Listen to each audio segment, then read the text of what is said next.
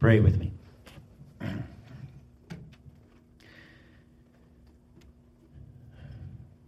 Father, already you've been speaking to us. You've been letting us know that this is your fight and not ours. That this is who you are, that you stand for those who believe in you, and that you love us, and that you give us grace. So we just can't stop praising you for it, Lord. May we come into this time when we're listening to your teaching and we're hearing the words that are spoken, and we know that uh, we've done everything we can to try to make sure that what we have to share today aligns with your truth and drips with your grace. So remove us from this teaching, Lord. Let your truth pass through our lips. Let every word that we say be yours. And the ones that are not, God, we pray that no matter how funny or witty or smart they sounded, they are quickly forgotten. But if they are your words, God, may they take root in every heart here and may we be changed because of it. In Jesus' name, amen. All right. Um, so we are in the third week of our sermon series on authenticity. And if you remember, uh, we've had three words we've been kind of exploring to understand what authenticity is. The first is to be open, to be in the light as God is in the light, to be able to be open and honest about who we are and what we what we are thinking and feeling and and what has happened in our lives. And the more open and honest we can be, the better. And the more the more we follow him, the easier that is to be. So be open is the first one, but the second one is be genuine. And when we say be genuine, of course, we mean to be real, to be who you really are. But we studied last week and found out that who we really are is really determined by God and not by us. That our job is to explore who God has made us to be and to to understand that living the best life means living inside of that truth. To be genuine because we are God's and because he created us to be the best us we can be. And so that's that's the first two. This third one then is probably the hardest one. Is be humble. And part of the reason is because it's not something you can call yourself, is it? When you start telling everybody how humble you are, you, you know, I think the only person who have ever talked told us he was humble and could say it without worrying about it was Jesus.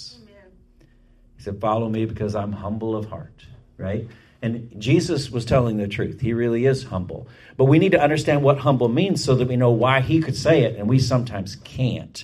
But in order to really understand what it means to be humble, we also have to understand the opposite of that, and that is pride.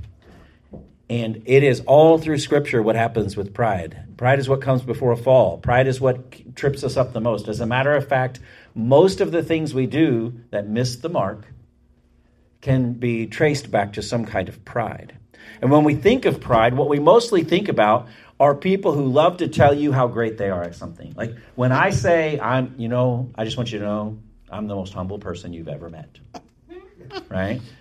We automatically think of pride, don't we? Because uh, what am I doing? I'm, I'm telling you my strength, but I'm doing it in such a way that I'm actually, it's actually, I'm, you can actually tell. If I tell you how humble I am, I'm probably being proud, right? Okay? And we know that's a kind of pride.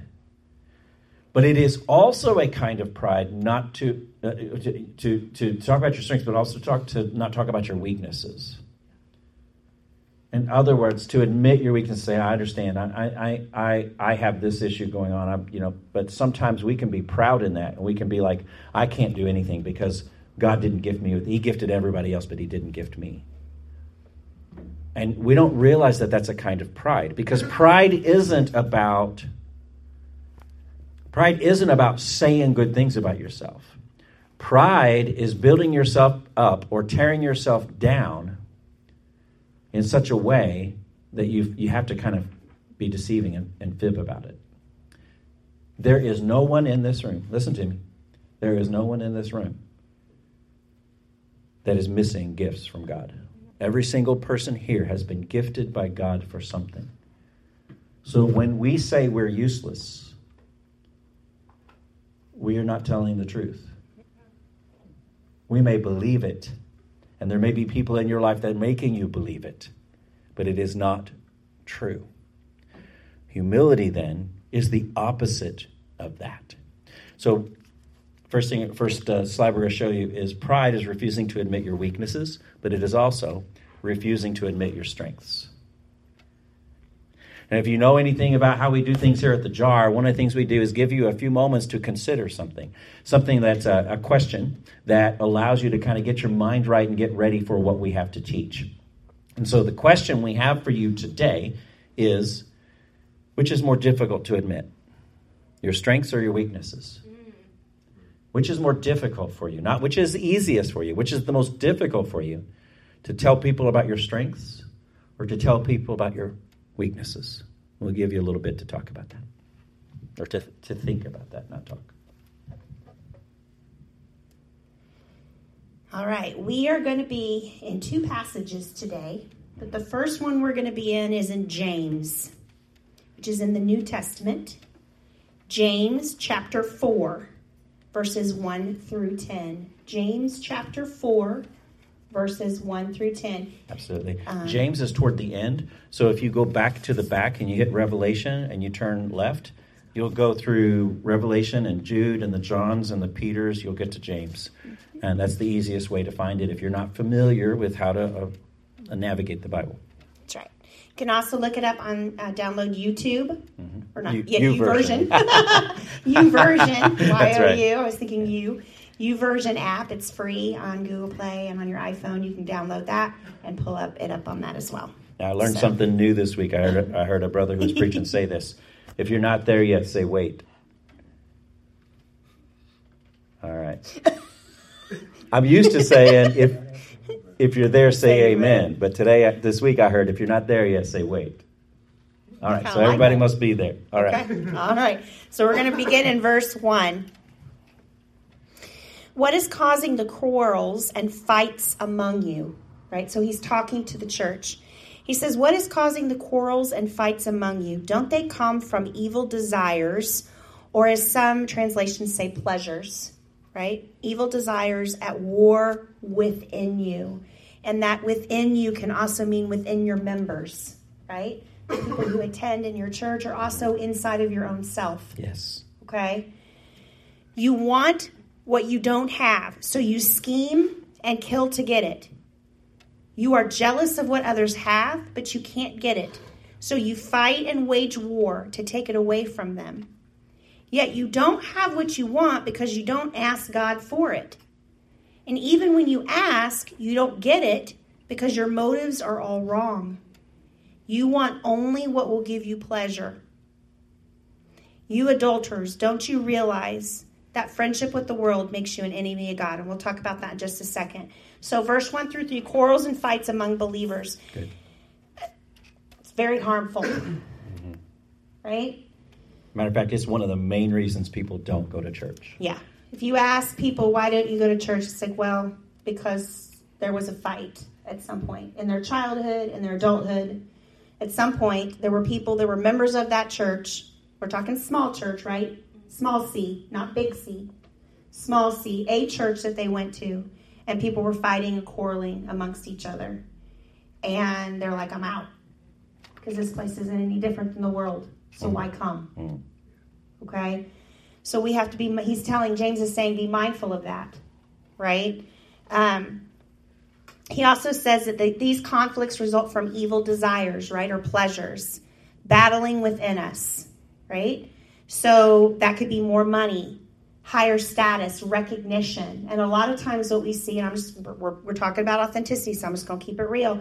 When we're talking about the small church, the seat, whatever church you're attending, a, gr- a group of people, a body of believers, right? Usually, if there's division or there's conflict going on inside of that body of believers, it usually has to do with power. Yeah. Or recognition. Right? Well, you didn't hear me. You didn't listen to me. I didn't get enough attention. Mm-hmm. Ouch.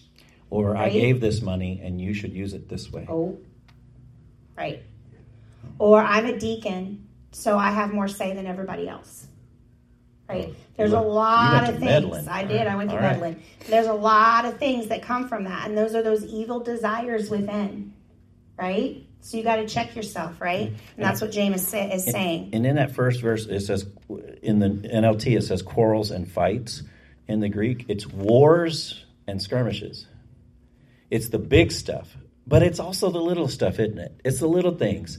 You didn't say hi to me when you went by me in the hall. Uh, the preacher looked right at me, but he didn't smile. Um, there, there's also little things that happen inside the church, and we think, man, and and the reason is because there is something that we want that we're not getting. Mm-hmm. So when we don't get what we want, we conspire to have it. Sometimes, right? We covet. Mm-hmm. Coveting, which means I want what somebody else has, right? Coveting can lead, and according to James, to murder. Remember, Cain mur- and Abel, yeah, beginning in Genesis, right? right? Mur- murder to Jesus is hating your brother. Mm-hmm. But it also can mean manifesting as bitter hatred and backbiting. Ooh. Right? Yikes. So last week we briefly talked about the fact that our tongue can get us in trouble sometimes. and that's where this happens. We yeah. start fighting amongst ourselves, and then there's a lot of backbiting but here, here's the thing I always tell people it doesn't matter what church you attend, it's full of people. And people are messy. We're not perfect. That's why we need Jesus. That's Amen. Right. I, I, actually so, just recently told someone that I love very much. Uh, she was like, I, I, just when I go when I go to church, I just still struggle with church people. And I said, don't look for church people. Look for people. If you look for church people, you're putting an expectation on them. Yeah. If you just look for people, you're going to find the same people there you find everywhere else. Mm-hmm. And that's what you should be looking for when you walk into the church. Mm-hmm. I, I know you want to look for something better because of what we believe. And the truth is, you should experience something better. But you have an idea of what that looks like in your head, and it may be asking too much. It may be that you don't realize it, but you're asking too much of the people you're meeting with. And so they let you down, but that's because of your expectations, not necessarily because of their actions. Okay. okay. I don't know who that was for, but it was obviously it was, for somebody, yes. whether it's here or on the podcast. Right. All right. So now let's go to verse two and or go to verse uh, three. And even uh, said, well, let's see. Go back up to two. I guess. Yeah, you don't you're, have what you want because you don't ask for it. God for it. Okay. So he says you don't have what you want because you don't ask God for it. And and verse three, and even when you ask, you don't get it because your motives are all wrong. You want only what will give you pleasure. You adulterers, don't you realize that friendship with the world makes you an enemy of God? And that enemy of God there means actively opposed. Right. Okay, against what he wants. I say it again, if you want to be a friend of the world, you make yourself an enemy of God. Do you think the scriptures have no meaning? They say that God is passionate, that the spirit he has placed within us should be faithful to him. Now, we have a we have issue with how the NLT um, interprets this. What this what the Greek actually says here is that the spirit that God put in us yearns to be faithful to God. When we believe in Jesus, and we give our life to Him, we are filled with the Holy Spirit. And that Spirit within us yearns to see faithfulness in our lives. And so when we act against it, the Spirit within us, have you ever noticed that when you get ready to do something you know is wrong, there's something fighting you? Oh, yeah. That's the Spirit of God who is yearning for you to be faithful, fighting with you, even as you start in the wrong direction. Right. And something I want to point out here, too James is talking about prayer, and I think that's interesting because do you seek God's approval for what you already have planned to do? Ooh, thanks. Or are you asking Him His will, not your desires? Right? So we, that's the checking part, right? You got to check yourself. Mm-hmm. What am I praying for and what am I praying about? Not only for me, but for everyone that I, for my other brothers and sisters. Yeah. Okay? Because the other part of what I was going to say about attending church one it's full of people and it's messy. The other thing is once you are a part of of a group of people we become family right? And i don't know about you all but there ain't no perfect family on this planet. We all all families have dysfunction right if you have one come see us after. And i find it interesting that we all know there's no perfect family but yet when we walk into church we expect that family to be perfect. Yeah that's not fair. Right? It's not going to happen. That's an unrealistic expectation because you've got people all together who are trying to love each other and make mistakes. So we've got to figure that out. We got to work it out, right? But if we work it out inside these walls, guess what? You're going to learn how to work it out inside Outside your own family, right. in your homes. That's right. Okay, so I Think, just think of this as that. a proving ground. And one of the reasons it's good for us to gather is because we're at least gathering with people who believe the same things we do. So forgiveness should be a part of that. Grace should be a part of that. Truth should be a part of that. And if it's a part of that here and we experience it here, it's easier for us to take it out there. Um, I want to say something briefly about prayer. The very first prayer, I did not grow up in, in, a, in a Christian home. There was a little bit of God in it, and God God got to my dad for a few months and we prayed and we would pray at night. And this was the first prayer I was taught. Now I lay me down to sleep. I pray the Lord my soul to keep. If I should die before I wake, I pray the Lord my soul to take. First of all, that's a creepy thing to tell a kid. Who came up with that? You mean I? anyway? You mean I might die before I wake up? How am I going to get to sleep now? First of all, that's, but that's that's a pet peeve. That's personal. But but that was just a rote thing that we said so we could get to the important part. And the important part was either blessing mommy and daddy and grandma and grandpa and everyone else, or I want a bike for Christmas. I want, and we'd have this long laundry list, like like Jesus is Santa Claus. Where are your where is your prayer life? Are you only coming to him with the things that you want for you and for others? Or are you coming to have a conversation with your father? And what does that look like? Um, and so he's saying, look, when you when you come to him and you pray, you're only asking for the things you want, and you're asking for the wrong reasons anyway. You're just asking so that you can get your your desires met, your pleasures met. Instead, be aware of God, acknowledge who He is, and align yourself to Him. And when you do that, your prayers will begin to be answered because He is excited to do His will Right. in your life. Right.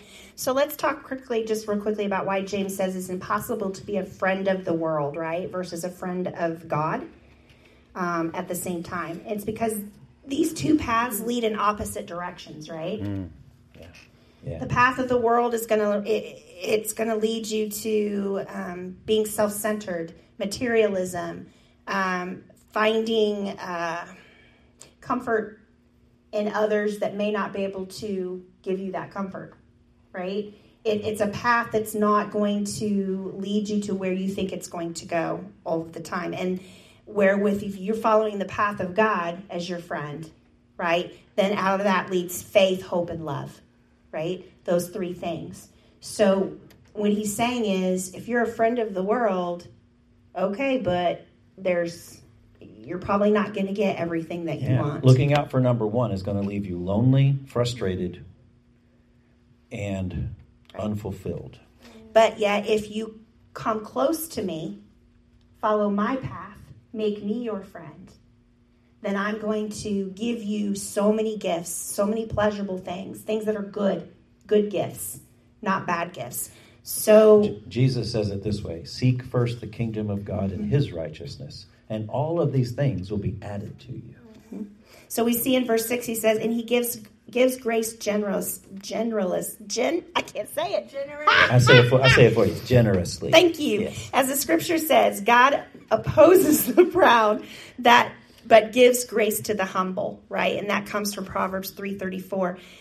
So there are three ways that that James gives us there here at the end of this passage before we go to the next one of how we can come close to God, how we can become a friend of God. So the first one he says is in verse 7, so humble yourselves before God, right? So that humble means submit.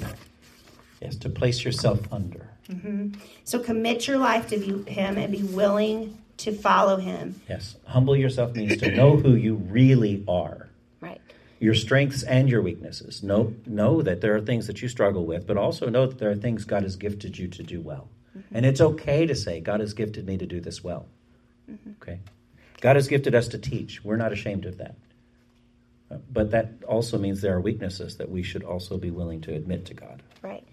And recognize that your worth comes from God alone, not from the things of this world, right? So to be humble involves leaning on His power and guidance and not going your own independent way. And although we do not deserve God's favor, He wants to lift us up and give us worth despite our human shortcomings. right? So we talked a while ago about how church is messy, people are messy. That's our shortcomings, right? But he's saying, if you humble yourself before me, if you align with me, you become my friend, you are under me, you submit to me, right? Then I am going to lift you up and I'm going to give you more than you ever thought, right? Um, Matthew 23 12 says, But those who exalt themselves will be humbled, and those who humble themselves will be exalted, right? So God's going to lift you up in that. So the best way for you to be the best you you can be is to stop thinking so much about you. yeah. Wow. yeah. Yeah. goes against everything we've learned in America, right? I like that, Jamie. Get out of your own head. That's right. Yeah. Too often, that's the answer. The world's answer is look out for number one, get inside your head, find out who you decided you are, and go be that, and you will be happy. Mm-hmm. And God says, oh, no, no, no, no, no, no. The way you find yourself is you look for me because I made you in my image. And ah. if you look for me, you are going to find yourself by not focusing so much on yourself, but recognizing what I have begun to, to, uh, to bring about in your life. So then let's go on to the second point, the second part of getting close to God, and that is resist the devil. Right? He says that resist the devil and he will flee from you. That flee from you actually means run away, y'all. That's right. Run away. So if you know the enemy is knocking at your door, Uh-huh. right? Yeah. What do we say to run away from me? Yeah. In That- Jesus' name, run away from me. You are not welcome Yeah. in this space with me. Listen, Okay. that's point number two for a reason. You have to submit yourself and place yourself under God before you can tell the devil to run. Because it's like, have you ever been uh, bullied on the playground? Yeah. Numbers. Think of it like you're being bullied on the playground and you're going to stand up to that bully. And you stand up, you stand real tall, and he gets real, oh no, and he takes off running. And you're like, I guess I showed him. And you turn around and your dad's standing behind you. oh no. The power is in dad. Right. The reason the bully is running is because he's scared of dad, not because Right. he's scared of you. Right. For those of us who are alreadys, right? For those of us who believe, I just want to remind you that we win. Yes. We win, right? He cannot defeat the Holy Spirit. That's right. And the Holy Spirit is within us. Mm. So we have a choice to either follow our natural tendencies, right? Of selfishness and ways of the, the, the friend of the world, right? Or ask the Holy Spirit to fill us. With the Holy Spirit's power, we can resist the devil and he will run away. He will flee from us. And that's true. You don't have to be an elder. You don't have to be a pastor. You don't have to have this special position in the church That's good. to say, God, flee from me. Yes. Every single one of you who has accepted Jesus as your Lord and Savior and has asked the Holy Spirit to come into your life, you have that power. And James is reminding you here of that. Okay? That also means if you're a not yet and you are like, I keep trying to tell the devil to run, but he keeps messing with me. Well, he's that's because you don't you're not powerful enough to fight him. You need the Holy Spirit to help you do that. Mm-hmm. And then the third one we see is he says, uh, right? He says, humble yourselves before God, resist the devil, and he will flee from you. Verse 8, come close to God, and God will come close to you. I love that. Yeah. Draw near. That's my favorite verse in the whole passage, right? Because when God makes a promise, he keeps it, y'all. He cannot break his promises. So he's saying, Come close to me, and I will come close to you. And then he says the third one, which is rethink. This is the third step rethink. All right. Admit your version of pride and ask God to help you see yourself clearly. He says, Wash your hands, you sinners, purify your hearts, for your loyalty is divided between God and the world. Let there be tears for what you have done. Let there be sorrow and deep grief. Let there be sadness instead of laughter and gloom instead of joy. And then he goes back to verse 10 Humble yourselves before the Lord, and he will lift you up in honor. Right? So he's saying, Submit to me, right? Be humble, right? Resist the devil, rethink what you've done, and then back to humble Go again. back to humble. So it's like a That's circle. Right. That's right. Okay? And that and that process will it, it will be hard at first, but the more often you do it, the easier it becomes and the less time it takes to get through the process. Okay? So, so we just want you to know that we, we consider we we picked two passages. James is the bad cop. We're about to get to the good cop. the bad cop, James said, "You crazy people." Matter of fact, he, when he says adulterers in the NLT, what he actually says, guys, is adulteresses. He, and he's he's talking to the women and the men, but he's calling them both adulteresses. And I don't know about you, but we, we still, even in this culture today, we still struggle sometimes when we're. I know when I'm out on the golf course and I hit a shot and it doesn't go very far somebody says to me, "Hit the ball, Alice." Well, that is sexist, isn't it? And and I, I think that's mean, right? But that doesn't keep me from feeling like a little boy who just tried to do something a man should try to do. Right? And so that's what he's doing. He's calling us out. He's trying to get our attention. He's saying, Look at you, purify your hearts, wash your hands, you sinners. Come on, you adulteresses, let's get this done. Okay, that's the bad cop. Okay? Now we're going to look at the good cop. But before we do, we want you to know Joseph is a great example of someone who started off proud and was brought low and ended up humble and was exalted.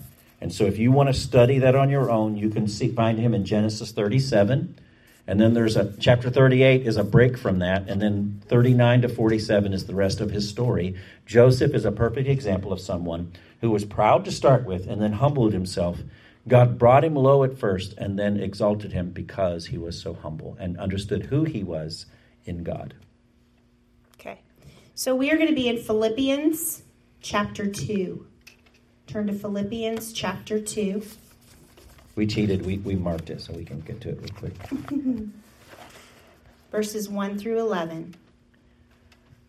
If you're there, say amen. Oh, we got to wait if, then. if you're not there, say wait. Wait, wait. That's what I like to hear. I like it. Y'all say ready when you're ready. Ready? Okay. Okay, so uh, we over and over in this series, it's been interesting how much Philippians keeps coming up Yes. in this one, the Church of Philippi. So, the Church of Philippi, we've talked about it in the last two Sundays, but just a reminder, it was a church of great diversity, right? It was at a port where all these people from all over came. So, there were a variety of backgrounds on all walks of life, from wealthy business women and men to jailers and slaves, Roman, Greek, Jew. It was kind of this melting pot of people. And it's interesting because Paul never says that they really were in conflict with each other, but he says, I want to kind of safeguard you from some things, mm. Right? I want to protect you and I want to encourage you to remain in unity and humility. And so he talks about that in Philippians chapter 2. Um, so, and he uses humility when he's talking about humility. It's basically he's using uh, Christ's example of humility. And so we're going to talk about that. So in verse 1, it says, Is there any encouragement from belonging to Christ? Any comfort from his love? Any fellowship together in the Spirit? Are your hearts tender and compassionate? Then make me truly happy by agreeing wholeheartedly with each other. Now, that wholeheartedly means same mind, same love. Yes. Okay? Loving one another and working together. There's that family piece, y'all. We always don't get along as family, right? Uh, but loving one another, working together with one mind and purpose. In other words, full, some of your uh, texts say full accord Yeah. as one. And that love is agape love. It's godly love. It's unconditional love. It's love them no matter what. So, verse 3 don't be selfish. Don't try to impress others. That word impress could also mean conceited. Don't be conceitful, right? Be humble. Think of others as better than yourselves. Don't look out only for your own interest, but take an interest in others too. You must have the same attitude that Christ Jesus had. Though he was God, he did not think of equality with God as something to cling to or hold on to or grasp. Instead, he gave up his divine privileges. He took the humble position of a slave and was born as a human being. When he appeared in human form, he humbled himself in obedience to God and died a criminal's death on a cross. Therefore, God elevated him to the place of highest honor and gave him the name above all other names, that at the name of Jesus every, Every knee should bow Yes. every knee should bow in heaven and on earth and under the earth, and every tongue declare that Jesus Christ is Lord to the glory of God the Father. Yes. So Jesus is our example of humility. Uh, uh, before I expound upon that, I come back up to verse 3. We, we, we struggle with this too in the NLT. It says, Don't be selfish, don't try to impress others, be humble. And then it says, Thinking of others as better than yourselves. Okay? What I want you to do, God's not going to strike you down. Strike, cross out as better than. And replace it with the word before. Mm-hmm. It's not asking you to think of everyone else as better than you. It's asking he's asking you to think of others before you think of yourself.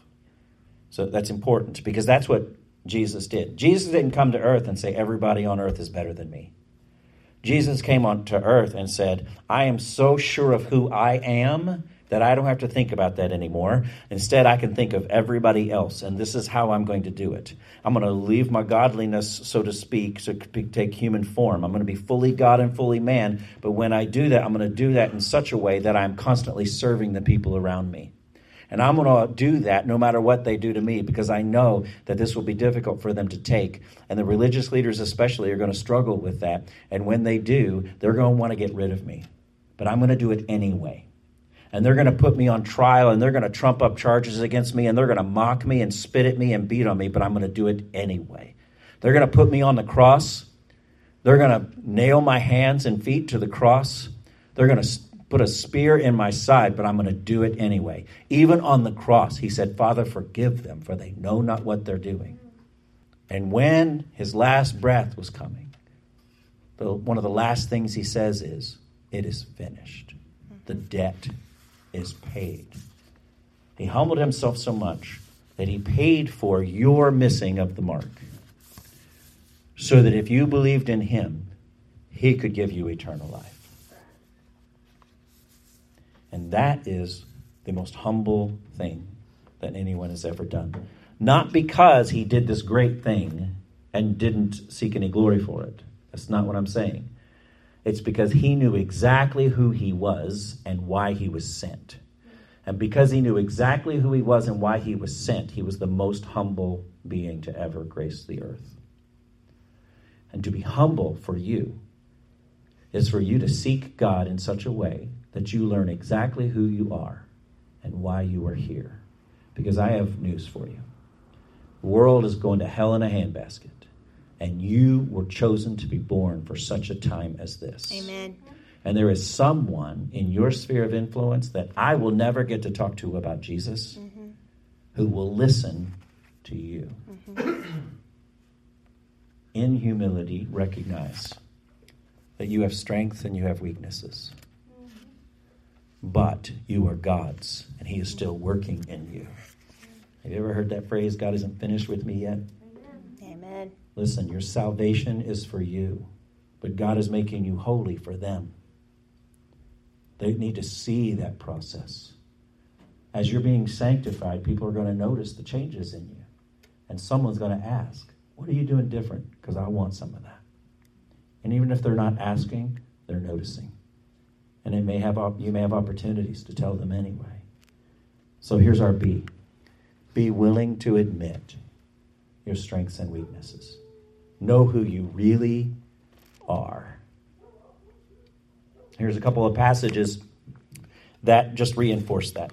Romans 12:3. Because of the grace God has given me, I give each of you this morning. Don't think you are better than you really are. Be honest in your evaluation of yourselves, measuring yourselves by the faith God has given us. Right. In the NLT, it says because of the privilege and authority. And once again, really in the Greek, it's saying because of the grace that God has given me. And so we changed it up on the screen. So basically, because of the grace God has given me, I've given each of you this warning, right? Then the next one is Romans 12, 16. Same chapter.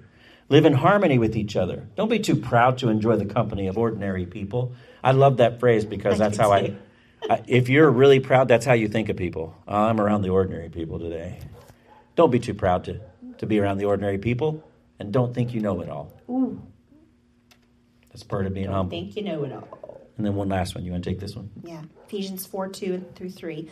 Always be humble and gentle Be patient with each other, making allowance for each other's faults because of your love. Make every effort to keep yourselves united in the Spirit, binding yourselves together with peace. If you make a mistake, the first place that you need to come back to is here. Yes. Yes. We are not going to judge you here at the jar. We all make mistakes. We all have sin and have fallen short of the glory of God, And what is sin? missing the mark. What is sin? Missing the mark. Right? We're all missing that mark at times, and it's and, and that doesn't make you it, it, Come on. it doesn't make you a horrible person. Mm-hmm. Sometimes it can, Right. right? If you go down the wrong friend of the world road, it can. What I'm saying to you is we all have issues. Michael and I, oh, we all, I have my own issues that I have to give to God still, and probably will to the day I take my last breath. Okay? But we will love you anyways, and that is because that is what God has called us to do in this passage, right? Making allowance for each other's faults because of your love. Yes. Okay? Now, there's right and there's wrong, And there are consequences for wrong. and we're, we'll, we will always teach that from here. Mm-hmm. There's truths and there's lies, right? And we got to know the difference. But what he's saying is here allow for each other to sometimes, some of us are sometimes going to stumble and fall. And we got to pick each other up. Yes. And we got to do it in truth and love. Truth and love go together. Okay? So we've been talking the last two weeks about being real, about being authentic with each other.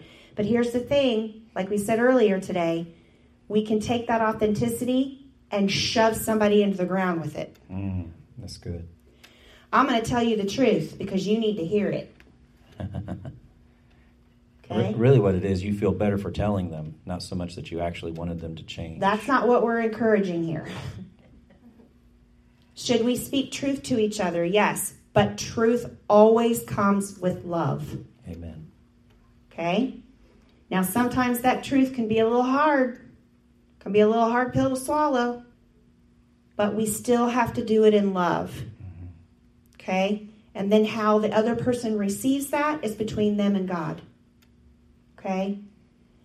But we're always going to do that with love. Make every effort to keep yourselves united in the Spirit. That's why here at the jar, we will every week we pray. May your Spirit fill this place. Mm-hmm. Yes. May you break down the windows, crash through the doors. yes. do what you have to do, Spirit of God, because without you, we cannot be unified. That's right. Okay? So we are always united in the Spirit, and we are, I love this, binding ourselves together with peace.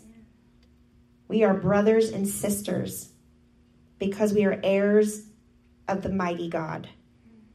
When we accept Jesus as Lord and we accept Him as our God, we become an heir and a child, and we are all children of each other, no matter what backgrounds we came from, just like in Philippi.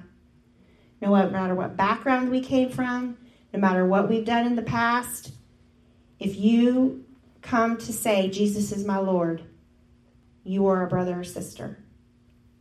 And as long as Michael and I are here at the jar, that's how it's going to be. Mm-hmm. And if you ever feel that we're not living up to that, you let us know. Call us on it. That's right. In truth and love. No, I'm just kidding. That's right. In truth and love. No, but really, really. No, I, she was the good cop. I'm going to be the bad cop. Love always comes with truth. Right. Truth always comes with love, but love always comes with truth. So we will confront when when the mark is being missed. We have to because if we love you enough, we want we don't want you to stay in that place. Right. We want to help you to get better. And so we will in love come to you, but we will do it with truth. And in truth we will do it Yeah. with love. We have great worth in God's kingdom. We are a part of God's kingdom and we have worth, right? So when people say, well, I really don't want to talk about my strengths, right? I, I don't want to talk about my strengths. That's not being humble. But actually, you have worth. Like Michael said earlier, everybody in this room has a gift. Mm-hmm. God has given you something. You don't have to be the most extroverted person in the room. That's right. You don't have to be the most introverted person in the room.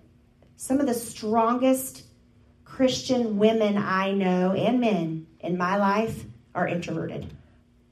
But when they go to the throne of God to pray, ooh, you better watch out. Yep. Right? They're behind the scenes, but they're the, they're the lady, they're my friend, the lady friends in my life that I text. Uh, and I say, Glenna is one of those. yes. Love my Glenna. Yes. She's what? Okay, I won't say on the podcast. I'm embarrassed her on the podcast. Glenna Cook is one of those people. Yeah. She's in her 70s, and I she is a strong woman of God. And when I am facing something and the enemy is attacking me, I am going to text that woman Yes. because she will go to her knees and she will pray on my behalf. And let me tell you something, she's got God's ear, y'all. Yeah. It will happen. Find someone in your life like that because it's important that we lift each other up, right? Um, but it, we have worth, and all of you have a gift. Maybe working with the littles. Mm. You have a special gift looking. I know I don't have that gift, y'all. I don't have that gift. I got my own babies. Okay? And that's fine. Don't worry. I, I love them, but I couldn't work back there. Mm. okay? Not everybody's gifted for that, but some people are. Like our family pastor, Miss Carrie, she is definitely gifted if mm. you watch her with the little ones, right? So God has given you a gift. Figure that out. Ask Him. Ask Him to show you. Okay? You have worth. It's okay to identify your strengths. Yes. So here's our reflection time. Um, and reflection time, remember, is a time for us to to consider something. We have one for the not yets who are not yet believers. You're still trying to figure this out, and we have one for the alreadys. Like here is for not yets. Jesus humbled himself for you. Will you humble yourself for him? Will you seek out what it means to be his? And what we mean by His is you are saying, There is no other God before you. You are my Lord and you are my Savior. And, And I'm not, love I'm you not going to wait till the end to bow and confess that you are truly the one who can And save if you me. feel that, if you feel God's calling you, if you feel that stirring in your spirit and you want to give your life to Jesus, we'll pray for you for that too. Okay? For the alreadys, it's ask God to help you identify your strengths and weaknesses. For some of you, you have, may have been raised in the church and told you're not supposed to do that. For some of you, you may have been raised in a home where you were told not to do that. yes. So if you struggle figuring out what your strengths are, right? Because I, it's just true. Sometimes strengths are harder than weaknesses. Ask God to identify that for you. Ask Him to show you what your strengths are this week. Okay.